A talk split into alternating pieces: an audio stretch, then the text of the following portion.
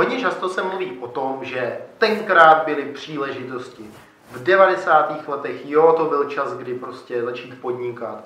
Začátek Bitcoinu, to byl čas, kdy investovat. Tenkrát to bylo vždycky lepší, tenkrát byly šance a dneska žádné příležitosti na trhu nejsou.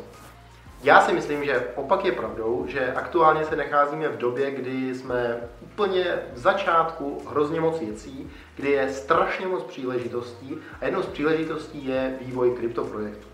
Jo, ty projekty mají různá specifika. Eh, jedním z nich je například, že jsou hrozně moc škálované, že valuace jsou větší, že celkově je to strašně zajímavá industrie, kde je hrozně moc kapitálu. No a dneska se na to, jak vypadá z právní stránky vývoj kryptoprojektu podíváme. Protože krypto má zhruba dvě stránky. Většinu tu, co vidíte, přítok kapitálu, investoři, fondy, hodleři. No ale na druhé straně jsou lidé, kteří to krypto vyvíjí. Jsou to developři, různé protokoly, různá DAO, zkrátka projekty, které se na kryptu staví směnárny, eh, různé burzy a podobně. Dneska si projdeme, jak to funguje v Čechách, co jsou ale i ve světě, co jsou teďka největší challenges pro to, když chcete stavět kryptobiznis a na co si dát pozor. Já jsem Kirill Duran, vedu Simple Tech Simplo, jdeme na to. První a úplně ten největší problém, co budete mít, ať budete chtít vydávat tokeny, ať budete chtít dělat nějakou službu na blockchainu, ať budete chtít rejzovat peníze od investorů z krypta, tak jsou banky. Jsou to účty, je to strašný pain a je to pain, který tady je už poměrně dost dlouhou dobu. Například CoinMate se na tom strašně moc vezlo, ty to, ty to hrozně moc zařízlo, to, že jim eh, FIO banka zrušila účet a strašně moc je to zbrzdilo a je to tak u všech biznisů. Ať budete cokoliv začínat, tak eh, první věc, co si musíte vyřešit, je to, abyste měli účty. Protože pro standardní biznis, pokud nebudete úplně full v kryptu, tak zkrátka peň, eh, účet potřebujete. Pokud budete pláci, pokud budete vyplácet někoho, pokud si budete víc účetnictví, eh, na to zkrátka potřebujete u normální společnosti mít přístup k nějaké bankovní instituci a vést si ve Fiatu. Aktuálně z bank, co relativně fungují, tak dejme tomu může být FIO, ale vždycky platí, že eh, pokud se banka nemusí dozvědět o tom, že máte nějaké kryptooperace a zvládnete se udržet jenom ve fiatu, tak tím líp a vědět to nemusí. Protože krypto je pro banky aktuálně pořád červená vlajka a je to důvod, proč vám vypovědět účet. Další obrovský problém je účetnictví. Účetnictví je něco, co vás v biznesu bude vždycky takhle provázet, co nebudete strašně eh, rádi vidět, za co neradi budete platit, ale co si budete muset výst. Eh, aktuálně, pokud budete mít eh, projekt na kryptu, tak najít účetního, co by to účtoval, je skutečně dobrý výkon. Nejen, že tomu nikdo moc nerozumí, to znamená, že pokud vezmete standardní účetní firmu, tak ji budete muset vysvětlovat hrozně moc věcí, ale zároveň se na to ani nikdo nespecializuje. Některé věci, co se dějou na DeFi a podobně, o tom je strašně těžké účtovat. My aktuálně v Simpletex tuhle problému chceme řešit, máme uh, už nějakou kapacitu na to nabrat účetní klienty, nicméně uh, i my jsme super omezení a ten trh pro kryptoúčetnictví je tady obrovský a bude to váš další úkol, pokud budete chtít dělat cokoliv na kryptu. Zároveň platí, že velká část uh, podnikatelů v kryptu tohle řeší jinak, elegantněji nebo v úvozovkách elegantní a to, že se zkrátka přesunou rezidenturu a e, mají společnost tam, kde se účetnictví víc nemusí. Tohle je bohužel e, důvod i také odtoku velkého množství kapitálu, protože tady zkrátka není e, takové regulatorní prostředí, aby se mnohé firmy cítily komfortně tady zůstat, že budou mít všechno bez problému, i když bez problému věci chtějí mít. Proto vidíme, že většina burs je někde na offshoreu, je někde v lokalitách, kde zkrátka velké množství povolení a velké množství regulace chybí. Třetí bolest je daňové otázky. V daních platí, že eh, máme tady nějaký úplný základ a cokoliv složitějšího nad ten základ eh, není zodpovězeno. Není to zodpovězeno nejen soudem, že bychom měli už něco, co skutečně je potvrzený, ale není to zodpovězený ani finančákem. A postoj finančáku k tomuhle je z mého pohledu trochu smutný, protože teďka zrovna nedávno generální finanční ředitelství vydalo statement ke kryptu, kde napsali to, co se už ví, napsali ten základní základ a jakékoliv problematické otázky obešly a zkrátka se, se k ním nevyjádřili. Takže problém v kryptu, třeba v daních, je tady teďka ten z hlediska regulatoriky, že stát nebo minimálně finančáky se vyhýbají tomu odpovědět na cokoliv, ale zároveň to riziko, že vám doměří, je pořád na vás. Takže není tady, není tady ani možnost se doptat na to v Čechách, eh, co se týče, co se týče finančáků, jak to správně udělat, abych to správně daň, zdanil. Takže ten stát vám říká, my vám neřekneme, jak to udělat, ty zákony na to vůbec nejsou nastavený, vy si to udělejte, nějak si to odargumentujte. Udělejte to nejlíp, jak můžete a pokud se nám to nebude líbit, tak vám doměříme daň. Eh, dlouhodobě ta Situace se vyřeší sama a to tak, že zkrátka někomu doměří daň, ten půjde k soudu, prosoudí se to a budeme mít judikaturu, která řekne, jak to je.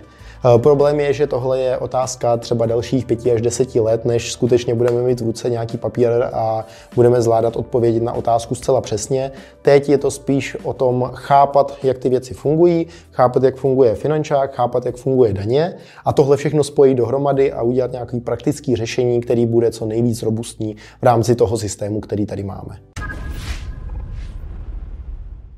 No a z těchto tří problémů, které jsem zmínil, vychází problém čtvrtý a to je nepredikovatelnost regulace.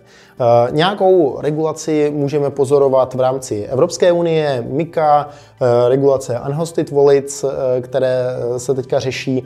E, o tomhle si uděláme další video, které natočím, které rozpracuji, protože tam je strašně moc zajímavého z hlediska toho, co můžeme čekat, kam se krypto vyvine ale to v dalším videu. Eh, obecně platí, že my nevíme, jak stát krypto v budoucnu zareguluje. Eh, částečně se dá teda eh, z toho, co je na evropské bázi, soudit. No a právě tahle nepredikovatelnost budoucnosti zase omezuje biznis, protože já, když teďka něco tady vyřeším, utratím spoustu peněz za to, abych to měl právně a daňově compliant, abych byl v pohodě s tou regulací tak, jak si myslím, že to je teď nejlíp, a za dva roky, boom, přijde někdo, kdo tomu třeba ani tolik nerozumí, kdo samozřejmě tomu nebude rozumět tolik, protože eh, prostě vy na tom necháte mnohem víc času než, a rozumíte té problematice víc, než ten, kdo bude ten zákon psát. Takže vytvoří nějakou regulaci, o které teď vůbec nic nevíte a která zásadním způsobem ovlivní váš biznis.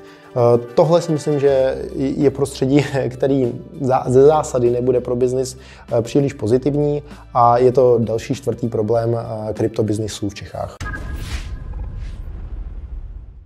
Pátá taková bonusová věc, tak je Sandbox. Nic takového tady nemáme, funguje to eh, v jiných státech eh, více či méně dobře, ale ten koncept je strašně zajímavý. Sandbox je něco, eh, co je vytvořeno speciálně pro fintech, kde fintech je super zaregulovaná sféra. Jo? Jakože je to asi, asi to nejvíc regulovaný, co může být, tak je prostě kapitálový trhy, platební styk, finance. V některých státech funguje to, že já řeknu, OK, vy jste fintech startup, já nechci o ten startup jako stát přijít, protože to jsou super škálovatelné věci, je to, má, má to celosvětový dosah, je to strašně zajímavý biznis tak já vám vytvořím prostředí, kde budete pod dohledem regulátora, ale kde vám já neřeknu eh, pravidla, které musíte splnit, nemáte tam žádné eh, licence. Eh, zkrátka to uděláme na punk, my se na to budeme trochu dívat, někdo to bude kontrolovat a když se to rozjede, tak uvidíme, jak ten biznis funguje a případně ho zaregulujeme ale nevychází to z toho, že nejdřív vytvoříme regulaci a teprve potom uh,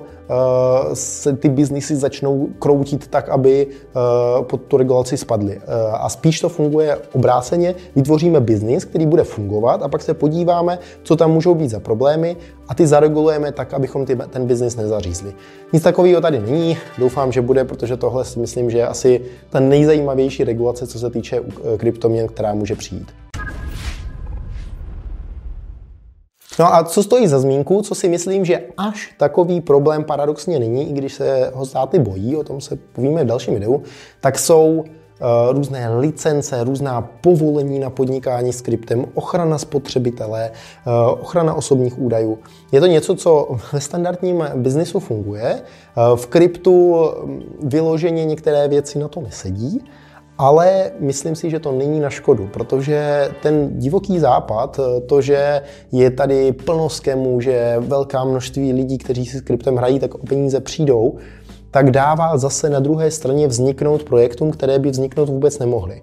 Eh, tím, že já něco zareguluju, tak eh, já v podstatě odříznu extrémy. To znamená, odříznu ten nejhorší extrém, kdy spousta lidí eh, přijde o peníze, kdy spousta, spousta projektů zkrachuje, je tam spousta podvodníků, ale zase odříznu ty extrémně dobré věci, které by nevznikly zkrátka proto, že ne, ne, nejsou schopný spadnout pod regulaci. Jo? Zajímavý projekt může být třeba predict prediction market.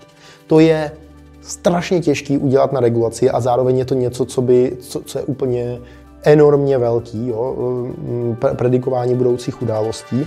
A je to trh, který, který je prostě skoro neomezeně velký a nevzniká z jednoho z důvodů eh, právě z toho, že eh, je to zaregulovaný, to prostě spadnete pod binární obci, můžou, nemůže to dělat retail a prostě je to, je to strašně zajímavý biznis, který, který pokud budu chtít dělat centralizovaně s tím, že to bude provozovat nějaká entita, tak zkrátka neudělám.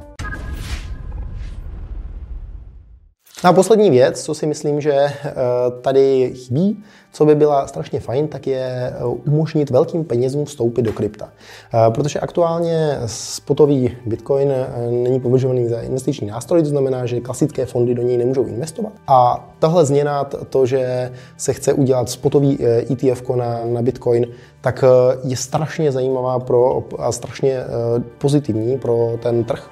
A to proto, že eh, institucionální investoři, eh, ty, kdo drží ty velké balíky eh, peněz, ne ty malé fondy, o kterých si mimochodem povíme také v jednom videu, tak ty budou moct najednou ten kapitál investovat také, také do Bitcoinu, do Etheru a to, tohle je něco, co zase posune, posune to krypto úplně na jiný level a zároveň eh, to udělá obrovskou míru adopce mezi více institucionálními investory. Tohle byl takový rychlý brief k tomu, co všechno z hlediska krypta nefunguje. Díky moc za pozornost, myslete vlastní hlavou, ahoj.